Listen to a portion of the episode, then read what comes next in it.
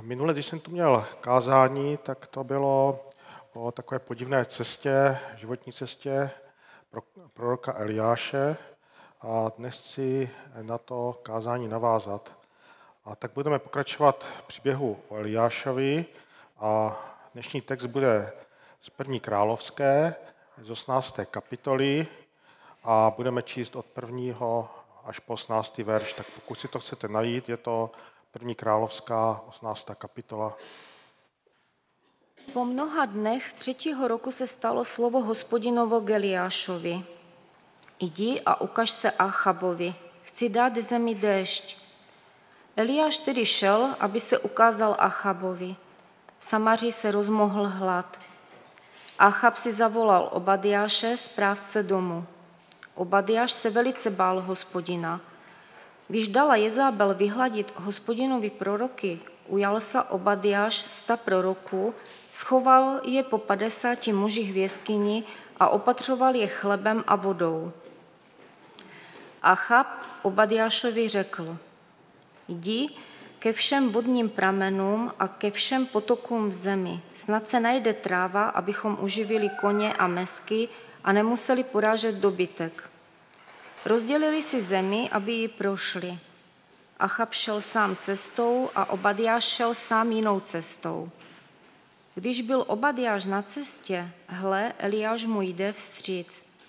Obadiáš ho spozoroval, padl na tvář a zvolal. Jsi to ty, Eliáši, můj pane? Odvětil mu. Jsem. Jdi a vyřiď svému pánu, je zde Eliáš. Obadiáš řekl, čím jsem zhřešil, že vydáváš svého služebníka do rukou Achabovi, aby mě usmrtil – Jakože živ je hospodin, tvůj Bůh, není pro národa ani království, kam by můj pán nebyl poslal, aby tě vyhledal. Když řekli, není tady, museli v tom království nebo pro národu odpřisáhnout, že tě nenašli. A ty nyní říkáš, jdi a vyřiď svému pánu, je zde Eliáš. Stane se, že já od tebe odejdu a hospodinu v duch tě neodnese nevím kam – já to půjdu oznámit Achabovi, on tě nenajde a zabije mě. Tvůj služebník se přece od mládí bojí hospodina, což mému pánu nebylo oznámeno, co jsem udělal, když Jezabel vraždila hospodinovi proroky? Sto mužů z hospodinových proroků jsem schoval po padesáti mužích v jeskyni a opatřoval je chlebem a vodou. A ty nyní říkáš, jdi a vyřiď svému pánu, je zde Eliáš, vždyť mě zabije. Eliáš mu řekl, jakože živ je hospodin zástupu, v jehož jsem službách, že se dnes před ním ukážu. Obadiáš šel tedy naproti Achabovi a oznámil mu to. Achab šel Eliášovi naproti.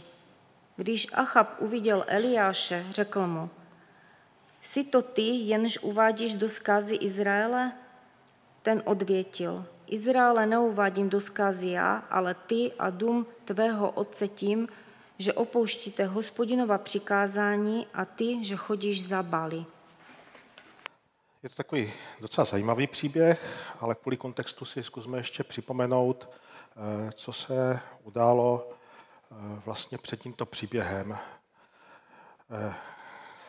Nacházíme se v Izraeli, Není to zrovna eh, období, které by eh, se dalo definovat jako, že Izrael eh, rostl, spíš je to období, duchovně rostl, spíš je to období duchovního temna.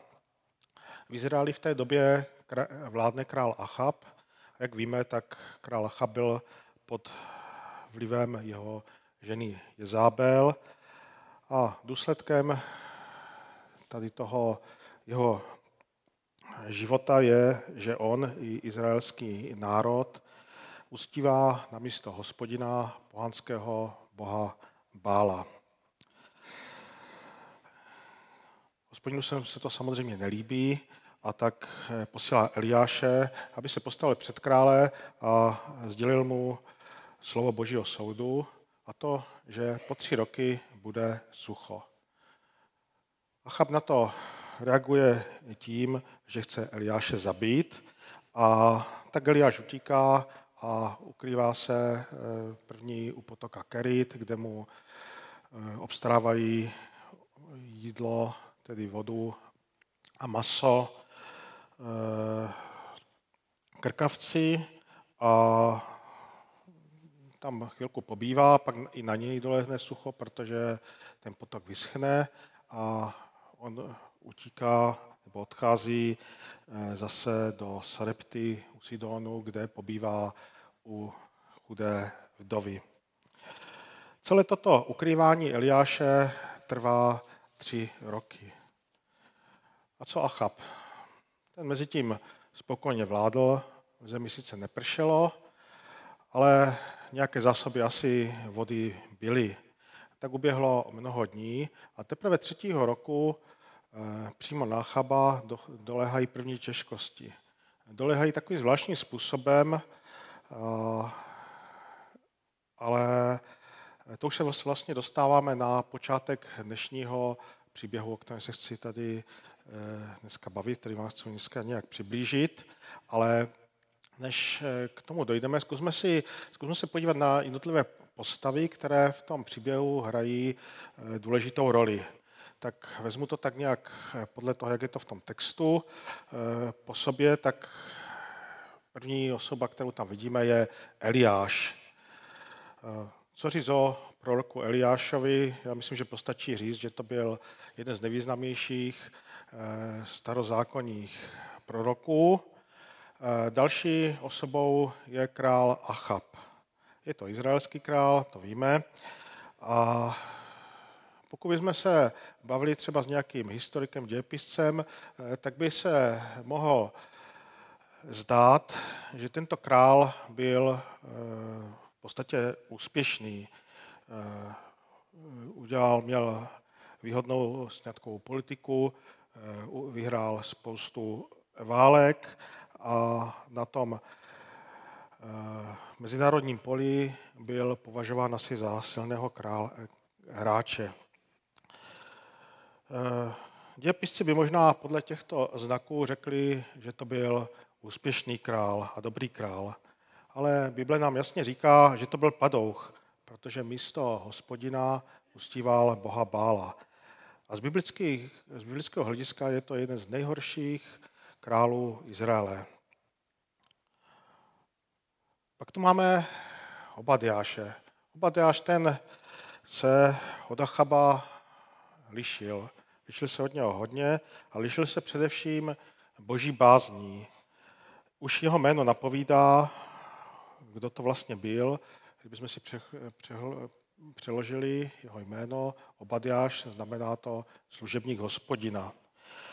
Mnoho o něm toho nevíme, eh, ale to, co je jasné, je, že měl vysoké postavení. Někteří teologové eh, tvrdí, že to mohl být dokonce eh, správce nebo místodržitel, že byl eh, druhý nejvyšší po Achabovi, ale v každém případě jde o vysoce postaveného muže v Izraeli. A o jeho povaze svědčí taky to, že když bylo nejhůř, tak s osobním nasazením a osobní obětí zachránil 100 hospodinových proroků. Nevím, jestli si to umíte bez představit, jako zachránit ještě 100 proroků a někde ukryt, eh, jo, jako určitě to chtělo eh, nějaké, eh, chtělo to, aby byl statečný, ale tři roky živit 100 lidí, Jo, to si, nevím, jestli si to umíte představit, ale to musely být podle mě vozy plné chleba a vody, které musel těmto prorokům opatřovat. Ne, nešlo o nic jednoduchého, takže za mě je to úžasný počin a přesně takový byl Obadiáš. Takže máme tu tři postavy. Achaba, Obadiáše a Eliáše. Ale jednu postavu jsem tady ještě v tom příběhu nezmínil. Jestli, jestli víte, kterou, která tady v tom příběhu hraje eh, důležitou roli. Tou postavou je Bůh. Postavu Boha jakoby někdy v těch biblických příbězích nevnímáme. I my někdy v tom našem běžném eh, světském životě můžeme nabít dojmu, že si vše řídíme v tomto životě sami. A že Bůh nehraje eh, vůbec žádnou roli. Ale realita je jiná. Také v dnešním úseku je Bůh, který celý příběh lidí řídí a určuje dokonce i jeho řešení. To, že tam Bůh do toho příběhu vstupuje, můžeme vypozorovat hned z první věty. Po mnoha dnech třetího roku se stalo slovo hospodinovi Geliášovi. Jdi a ukaž se Achabovi, chci dát zemi déšť. Jak vidíme, je to právě Bůh, který řekne jako první, musím s tím něco udělat. A to, co je zvláštní, řekl, jdi a ukaž se Achabovi. Achabovi, kvůli kterému celé to sucho je. A vidíme, že Bohu ani nevěrný Achab není lhostejný, není pro něj odepsaný. Žádný člověk není pro Boha odepsaný. Každému člověku dává Bůh možnost něco ze sebou udělat. Hospodin krále Achaba hledá a chce mu dát příležitost k nápravě. Pán Bůh nikoho nezavrhuje, dokonce ani Achaba. A tak se pokouší setkat s každým z nás. Zkouší se setkat i s tebou. A pán Bůh to nezdává ani to, co někdy vypadá beznadějné a marné. Jak jsme si řekli, sucho už je tři roky. A to musí mít velký vliv na obyčejné lidi. Na obyčejné lidi určitě to sucho doléhalo. A jak vnímá sucho a chab? Eh, vypadá to, že ho během těch tří let nijak neznepokojovalo. Začala ho to sucho znepokojovat až nyní. A to takovým zvláštním způsobem, protože jeho koně eh, neměli co jíst, pít. A to je takové zvláštní, že až když začne doléhat to sucho na zvířata, že teprve Achab reaguje. Proč zrovna koně? Myslíte, že Achab byl milovník zvířat, nebo že by tak miloval koně? Eh, podle všeho ne. Koně měli pro něho eh, jiný, jiné důležité, eh, důležitou roli a to je to, že byly důležité pro válku. Tak proto ten Achabův zájem. Kdybych to připodobnil k dnešní době, tak vidíme třeba na Ukrajině válečný konflikt. Teď si představte, že by najednou došla nafta. Co by se stalo? Tak tanky by nevěly a nevěla by těžká technika, asi by to bylo celé špatně, byl by to problém. Co se zdáří z tanku, tak ten bez nafty přežije a pokud tam tu naftu dočepujeme, tak znovu funguje. Ale kuň, když je delší dobu bez vody, tak se už většinou nerozchodí. A tak bez koní by ta armáda eh, přestala být bojeschopná. A to by pro krále už byl vážný problém. A Chabovi tedy jde o to, aby si zachoval vojenskou sílu. A zde jsou jasně viditelné ty panovníkové priority. Nejdříve se snaží zachovat úroveň vojenské moci a teprve potom možná myslí na svůj lid. Achab se tedy rozhodne jít vodu hledat. Ale nejde sám. Zavolá si k sobě ještě Obadiáše. Eh, nyní tu v tom příběhu před námi stojí dva muži. Achab a Obadiáš. Oba dva jsou rozdílní. Rozdílní jsou ve své bázni před hospodinem, to je první věc, které jsou rozdílní, ale rozdílní jsou i ve své pozici, kdy Achab je panovník a je nadřazený a Obadeáš je ten, který je mu podřízený. Zase mi to připomíná i to, jak my žijeme eh, v dnešní době. Často jsme v zaměstnání v roli, kdy náš nadřízený není křesťan a přesto s ním musíme vycházet. A musíme s ním vycházet i přesto, že s některými jeho kroky nebo postoji eh, z božího hlediska nemusíme vždy úplně souhlasit a být s nimi stotožnění. A tak i tady čteme takovou absurdní situaci, že Achab a Abadiáš mají jít hledat vodu. Nevím, jak vám, ale mě fakt ta situace přijde hodně absurdní. Že král chodí a kouká, jestli někde v krajině není voda. Voda, které si do té doby za tři roky nikdo nevšiml. Král, který má vojsko, který má sloužící, který má poddané, tento král jde hledat vodu. Navíc v krajině, kde během těch tří let určitě prošly tisícovky lidí a nikdo jiný nenašel a najde ji teď král, to si myslí, že ty tisícovky lidí předtím nic neviděli? Je to takové, bych se dalo říct, absurdní. A na druhou stranu i v dnešní době vidíme i v našich v naší době vidíme populistické politiky, kteří něco, v vozovkách něco zachraňují. A to s absurdním nasazením vlastního úsilí jdou někde, se vydají něco zachránit. Našel bych takových absurdních případů i z dnešní doby nedávné asi hodně, ale nechci z toho tady dělat politické kázání. A tak i kdybychom neznali konec tohoto biblického příběhu, kdybychom si ho nečetli, tak můžeme tušit, že tato cesta nemá a ani nemůže mít cíl, který by se naplnil, tedy cíl, který vytýčil král Achab. A to, že naleznou vodu. Prostě i nám musí přijít logické, že tu vodu najít nemůžou, že ji, nená, že ji najde ani jeden. A vraťme se tedy k začátku hledání, jak vlastně to hledání probíhalo.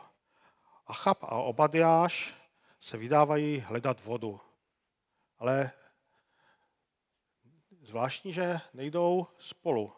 Každý se vydává na jinou cesty, cestu.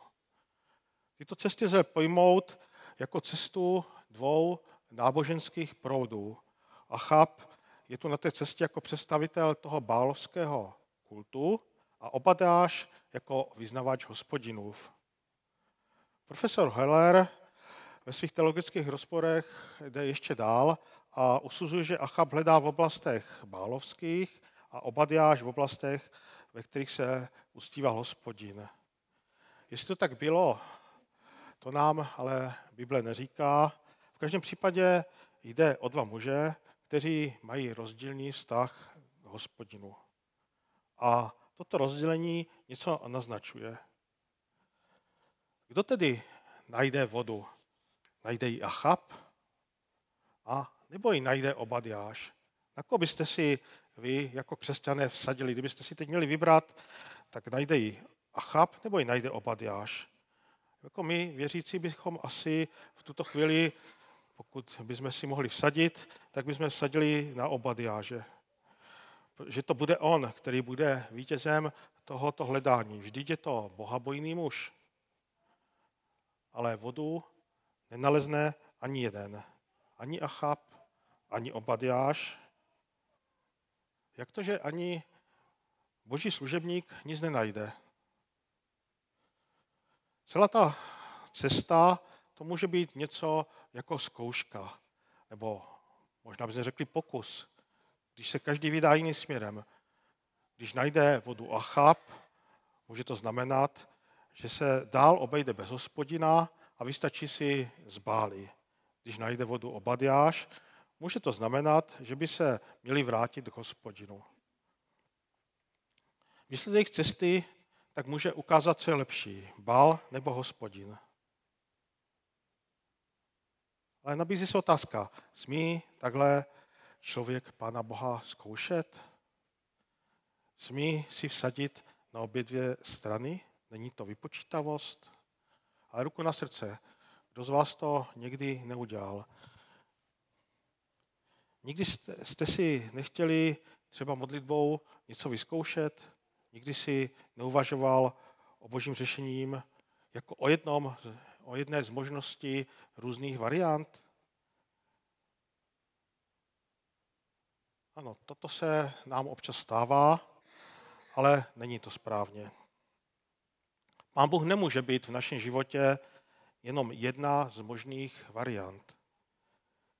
Jedině boží cesta je ta pravá. A proto byl Obadiáš na své cestě neúspěšný. Problém nebyla ta, tato cesta, na kterou... Problém by nebyla cesta, kdyby Obadiáš na tuto cestu vyslal pán Bůh.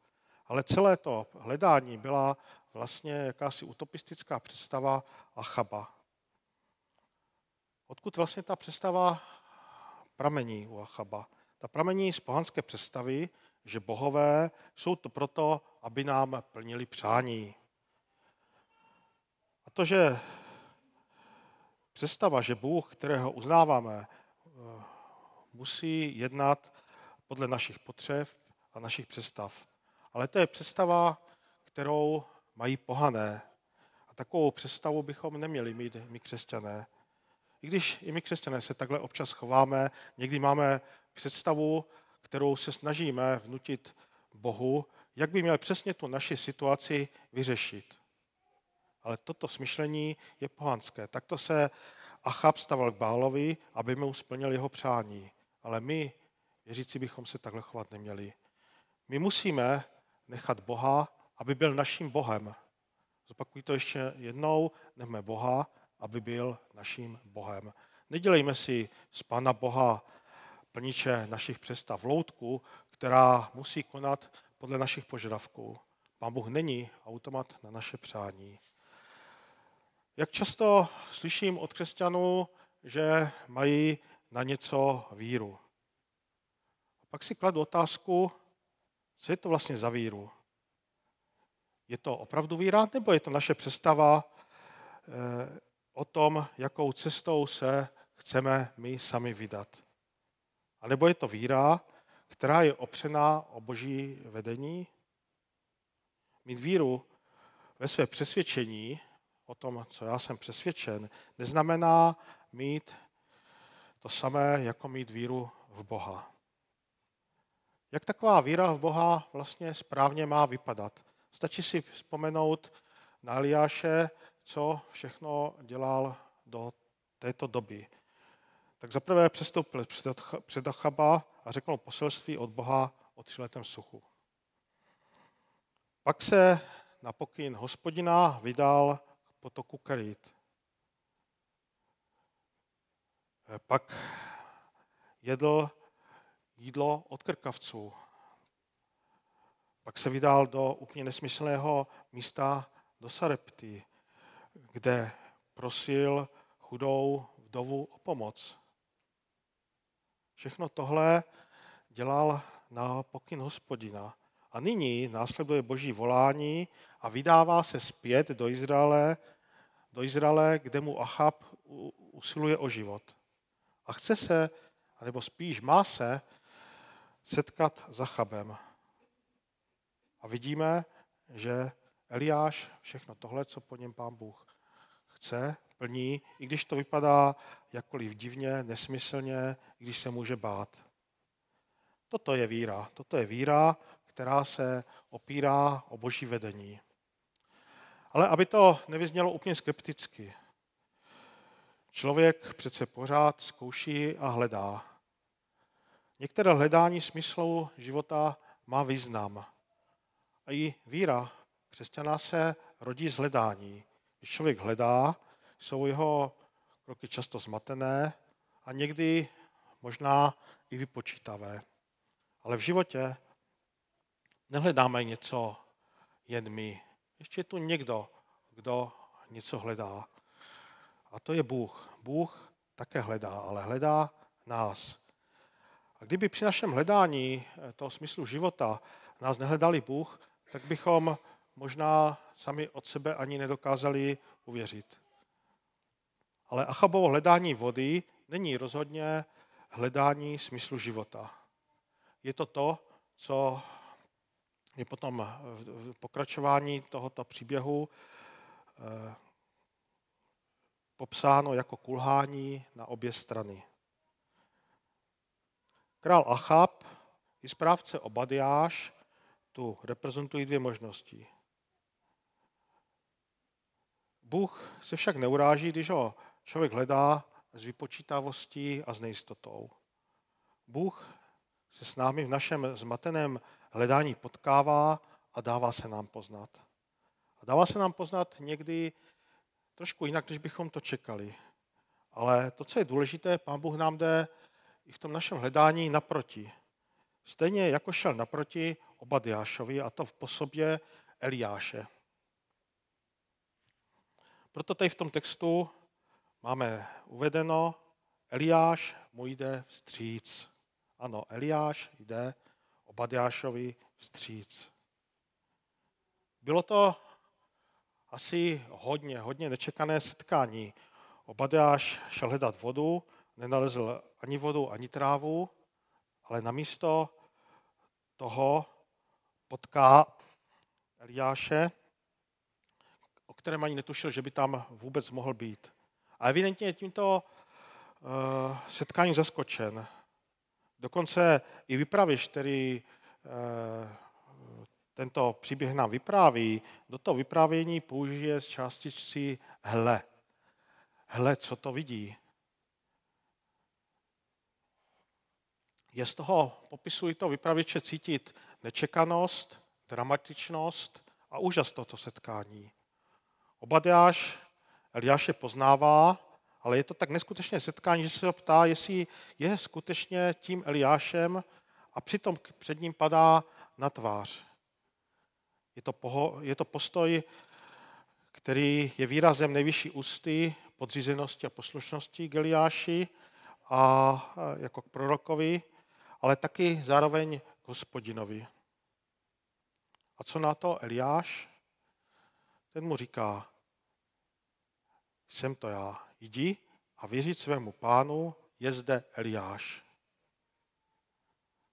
A my, jak jsme si vykládali o Badiášovi, eh, že to byl člověk bohabojný a že zachránil eh, eh, ty proroky, tak bychom mohli říct, že ten člověk byl statečný. A tady najednou vidíme, že Obadiáše přepadne strach.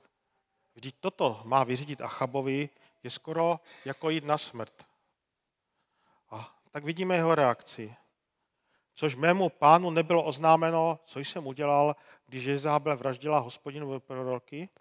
Sto mužů z hospodinových proroků jsem schoval po 50 mužích v jeskyni a opatřoval je chlebem a vodou. Tady vidíme, že Obadiáš se tomuto úkolu začne bránit, protože se bojí. A když se bojí, tak co dělá? Začne ukazovat na svoje zásluhy, na to, co všechno udělal, kolik eh, proroků zachránil, jak to udělal. Obadáš si tento svůj počin, který byl určitě dobrý, nyní bere jako svůj štít víry. Něco, co by mu mělo přinést kredit před hospodinem. My máme často tendenci ukazovat na naše zásluhy, které máme na božím díle. Ale nemusíme to dělat. My nemusíme eh, boží příseň kupovat zásluhami nebo oběťmi. Bůh nás eh, zahrnuje svou přízní a zahrnuje nás svou přízní z lásky, kterou k nám má. On nepotřebuje naše zásluhy proto, aby nás měl rád. Boží láska je v tom, že Bůh nám jde naproti, tak jako šel naproti Abadiášovi. A vše dělá právě z lásky k nám. A toto je to, proč je hospodin tak jedinečný. To je tím se, tímto se právě hospodin odlišuje od všech ostatních bohů, a spíš bych řekl takzvaných bohů, bohánských bohů. Eliáš tady v tom příběhu ty Obadiášovi zásluhy nespochybňuje, ale ani je nijak neřeší. Namísto toho pokračuje v řeči. jak jsme si řekli, Obadáš se bojí, že má přestoupit před Achaba a oznámit mu vzkaz od Eliáše. Eliáš mu na to řekl, jakože je živ hospodin zástupů, v jeho jsem službách, že se dnes před ním ukážu.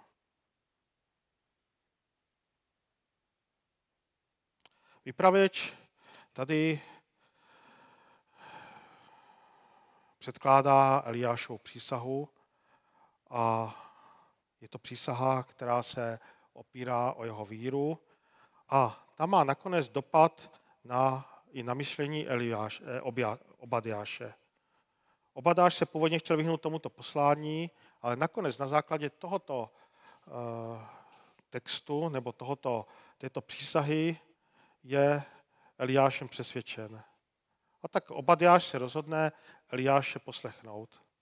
Eliášův výrok má tedy v tomto případě velkou váhu a velkou moc a Obadiáš udělá to, o čo žádá. Jde vstříc Chabovi, aby mu předal vzkaz od Eliáše. Co to vlastně způsobilo? Já si myslím, že to, co to způsobilo, to, že Obadiáš se najednou změnil, byl, byla víra, kterou viděl v ten okamžik u Eliáše. Je to důkaz pro mě aspoň, že víra, která se opírá o Pana Boha, je přenositelná i pro druhé. Pokud my máme opravdu víru, která se opírá o Pána Boha, my dokážeme o Bohu svědčit tak, že i pro druhé je to tak zajímavé, že nám můžou věřit. A nastal tedy úkol pro Bedáše, který se No, nastal tady úkol pro Obadiáše. Obadiáš vlastně asi vnímal sucho podobně jako Achab. Nejspíš asi netrpěl žízní, asi se moc netrápil, protože byl vysoce postavený a žil na královském dvoře. Ale přesto i v, tady v tom blahobytu zůstal Bohu věrný a přes svůj strach dokázal najít odvahu a pomáhat těm, kteří trpěli, to znamená těm eh, božím prorokům.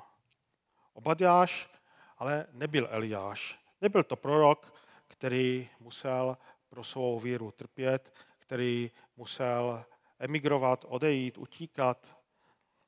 Ale přesto, že zůstal na tom místě, přestože byl vysoce postavený, zůstal božím služebníkem a když bylo potřeba, byl pro ty lidi, kteří ho potřebovali na svém místě. Ani my nejsme jako Eliáš, nebo aspoň většina z nás. Taky se snažíme svou víru nějak udržet, nějak žít a taky chceme být ku pomoci všem těm, kteří to potřebují. Občas se snažíme nevyšnívat z davu, ve kterém křesťan není zrovna vždycky v módě. Občas se taky potácíme někde mezi odvahou a strachem, ale jsme pro Pána Boha důležití. Každým na svém místě, tam, kde nás Pán Bůh postavil. A tak děkuju Panu Bohu za všechny Eliáše, kteří jsou pro nás božími posly. Děkuji taky za všechny ty obadiáše, kteří zůstávají věrní a pomáhají tam, kde jsou zrovna postavení. A taky děkuji Pánu Bohu za to, že nás vede životem, abychom došli správného cílem. A tím cílem je život věčný. A já tady vidím ještě na závěr jeden eh, v tom příběhu jeden takový symbol. A tím symbolem je voda. Voda je symbolem života. A taky to hledání eh, vody můžeme brát jako symbolickou cestu o hledání nepomínitelného života. Třeba i dnes je tu někdo, kdo hledá tu správnou životní cestu. Třeba chceš životem putovat podle vlastních cílů, ale mít svůj vlastní cíl nemusí být to, co je vždycky správné. Smysluplnou životní cestu podle svého, svého osobního cíle nenajdeš. Pojď se tedy vydat na tu jedinou cestu, která dává smysl. Je to cesta, kterou nám vytýčil Pán Bůh. A to skrze svého jediného syna, kterého ti poslal naproti. I ty můžeš se potkat s božím poslem, kterého ti poslal Pán Bůh a je jenom na tobě, jestli to poslání využiješ. A tak pro ty, kteří hledají správný cíl, zakončím dnešní slovo Ježíšovým výrokem, který dobře znáte. Já jsem ta cesta, pravda i život. Nikdo nepřichází k Otci, než skrze mne. Amen.